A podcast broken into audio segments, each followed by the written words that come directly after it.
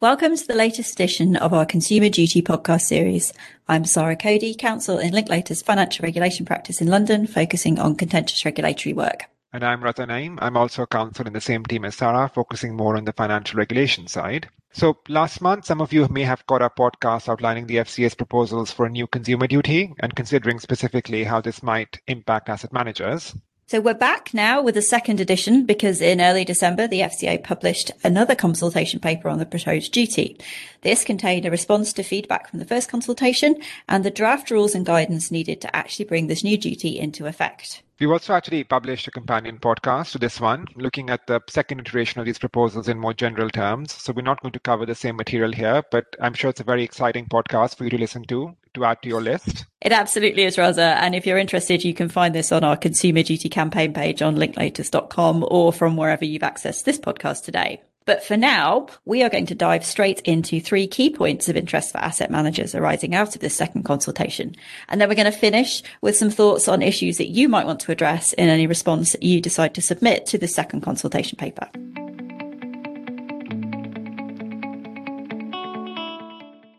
So, Raza, I think we should start with scope. Where has the FCA landed in terms of where this new duty is actually going to apply? this is quite interesting actually because i think the scope is actually in some ways incredibly incredibly broad so the proposed duty will apply where either services or products are sold marketed recommended offered or provided to retail customers. And the important thing to note is that although it says retail customers and you might think uk retail customers the scope isn't limited to uk retail only. Rather, any activities you do or your firm does with non-UK customers will also be caught if other rules regulating that activity have a broader territorial scope. So my favorite example is the UK MIFID II rules, and they apply to a UK firm when dealing with UK non-UK clients. So like best execution requirements, disclosure requirements, all of them apply. So accordingly, any MIFID business conducted with non-UK retail clients from the UK entity will also be in scope. Now, following feedback, the FCA has chosen a formulation of the duty which is based on outcomes rather than best interests, um, and this was our preferred option. So firms will be obliged to act to deliver good outcomes for retail clients. And where the duty applies, the current principles six and seven, which are the two that deal with treating customers fairly and client communications, will be disapplied, although they will still apply in other contexts. Now, this will possibly introduce a few complications in practice as where the duty does not apply. So, for example, your wholesale business, different standards will end up applying. And in practice, we expect that firms with retail and wholesale business activities will probably just apply the stricter approach. Now, although many asset managers don't actually have a direct relationship with consumers, you will recall that the duty doesn't just apply to firms with that direct relationship with customers. It's intended to apply along the distribution chain to any firm that can, through its regulated activities, influence the outcomes enjoyed by a retail consumer.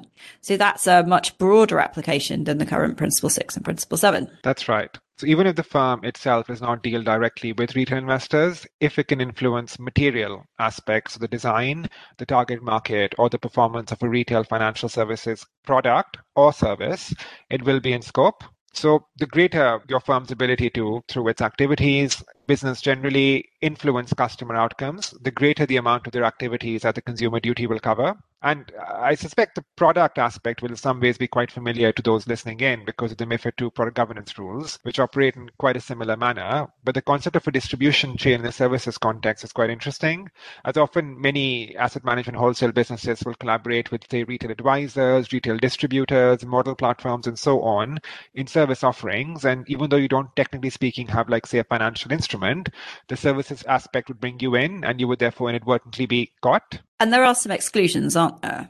Yes, exactly. Actually, that's worth spending some time on that because the duty will firstly not apply to any activities that involve the issuance of non complex financial instruments. And the important thing to note here is that non-complex for these purposes is not the same definition as the MIFID II non-complex definition.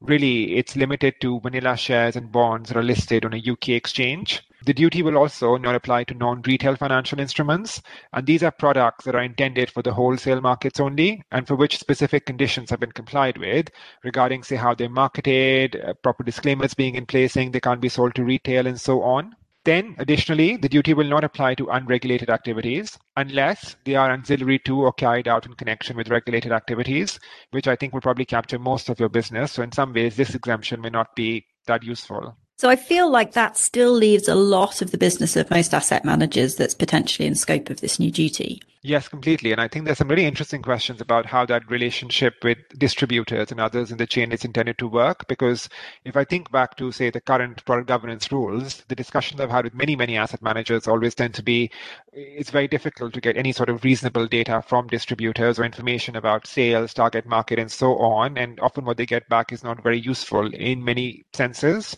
So for this to be quite important within this and fundamental part of the duty, I think will end up exacerbating that problem. Okay, well, that brings us, I think, to our second point, which is how is this going to work and apply along the distribution chain?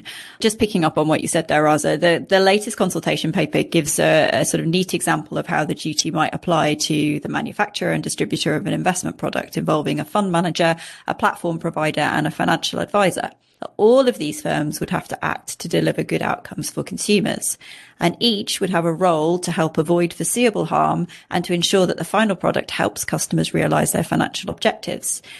Each firm must also act in good faith. And depending on their role, some of the four outcomes would also be relevant. And outside of that, things become more granular. So, with the manager looking at target market, distribution strategy, and fair value, and the distributor being obliged to ensure that they get sufficient information from the manufacturer about the target market and value to ensure that they then develop an appropriate distribution strategy. And it's again quite similar to the MIFID II product governance regime, whereby you have the manufacturer setting like a broad target market, the distributor then setting a more tailored target market and distribution strategy, and so on and the role really is the advisor must focus on the needs of the target market, communications, and fair value, which we should definitely focus on in a bit the advisors also likely to have a focus on the outcomes for individual customers to whom it gives advice. And just picking up on what you said earlier about the information that firms tend to get back at the moment from distributors, under the duty and, and the rules bringing it into force, distributors will have an obligation to provide relevant sales information, including information on the regular reviews of their distribution arrangements. Yeah, and in, again, in many ways, this will be quite familiar to those in the prod world today, less so in the services context, you mentioned earlier. So that's an important one to be mindful of. And it, as I mentioned, exacerbates many of the issues today in terms of getting proper data and so on. But the expectation really is that there should be lots of monitoring and testing going on on a continuous basis so that you have information flows going up and down the distribution chain and there are real questions about how this will work in practice and actually where you draw the line. Uh, we mentioned a few times about the difficulty in getting this information from distributors. If you think about the fact that actually UK firms would be caught when distributing to overseas investors, trying to get this information from overseas distributors, which again, I guess firms will be familiar with in the prod context, but it is still quite challenging. And then if you expand that to cover services, that makes life even more complicated.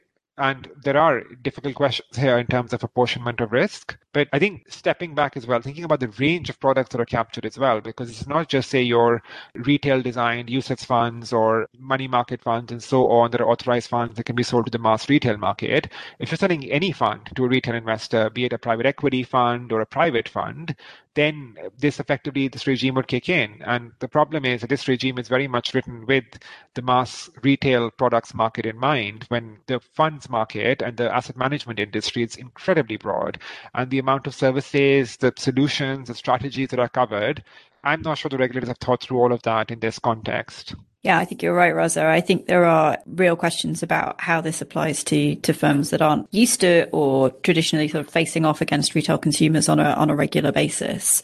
And I think, you know, one thing that would be really useful in terms of when we get the final rules and the final guidance and, and the response to this consultation is if the FCA can I think put this in context for sectors like asset managers and give more clarity as to exactly how it, it sees this working in this particular context.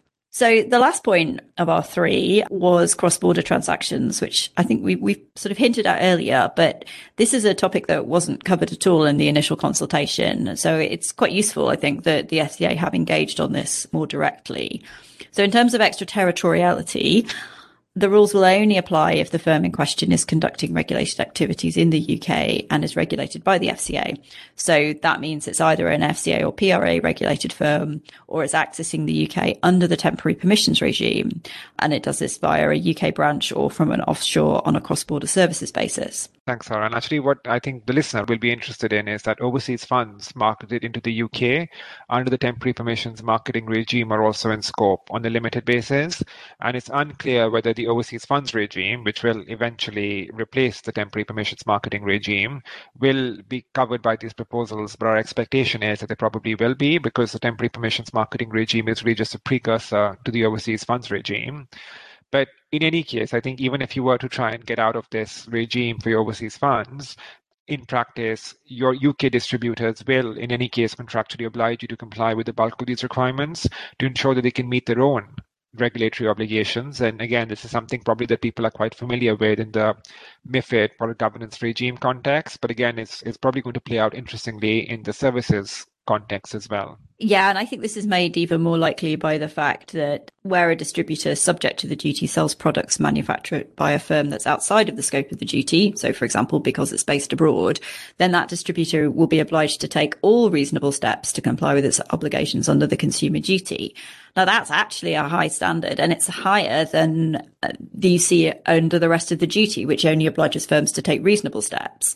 So the, there was, um, in the cross-cutting rules in the initial consultation, there was an obligation that firms would take all reasonable steps to fulfill the obligations there. So that's the good faith and avoiding harm, etc. But I think it's interesting that, that this all reasonable steps duty still sits in this space where the distributor is and where they're dealing with products that have been manufactured outside of the duty. I'd be interested to see if there's feedback on that actually and whether that survives into the final draft of the rules. But I think, it, you know, as you say, it does make it more likely that firms outside of the scope of the duty and firms manufacturing products to be sold into the UK will have to, by implication, just change the standards to which they work if they want to be able to sell here.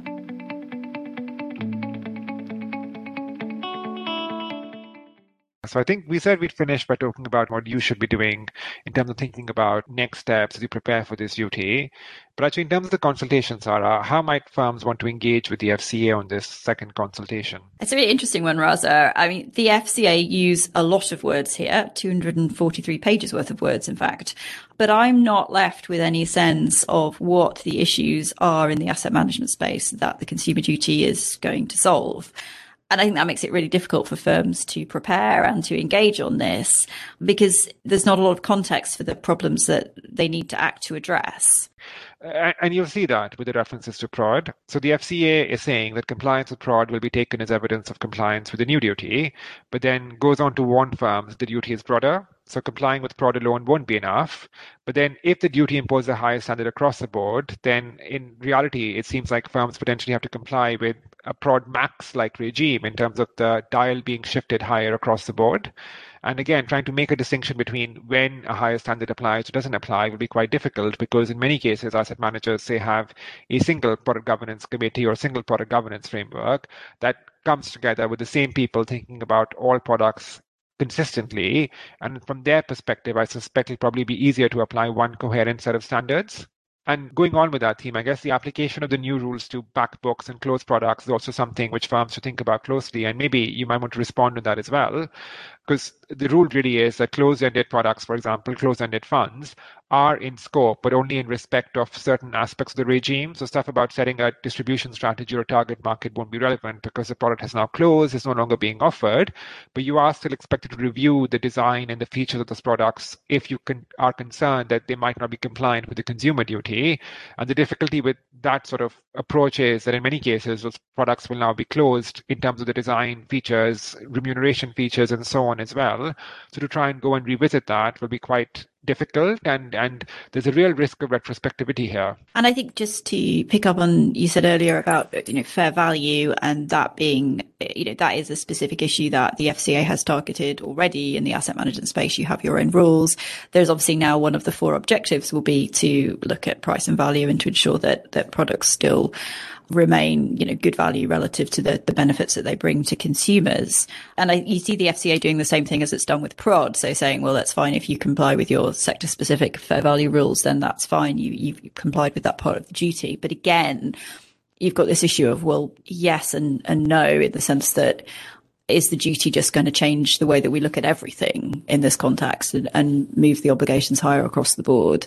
And I think it would be good to get just some more considered and thoughtful feedback from the FCA on, on exactly where the dial sits in terms of these pieces where they've already acted and, and intervened in the market. I completely agree, Sara.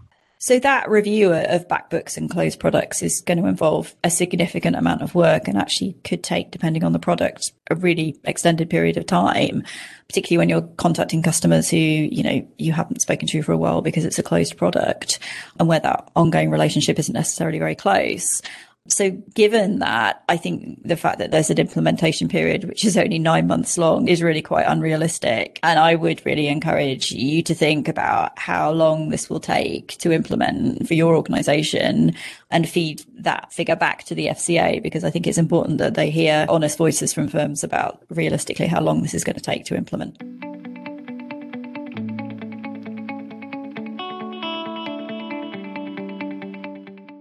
So I think that's all we have time for today. If you are interested in reading more or listening to more podcasts, then on linklaters.com you can find a consumer duty campaign page, which includes uh, infographics and a range of other podcasts and publications concerning aspects of proposed consumer duty.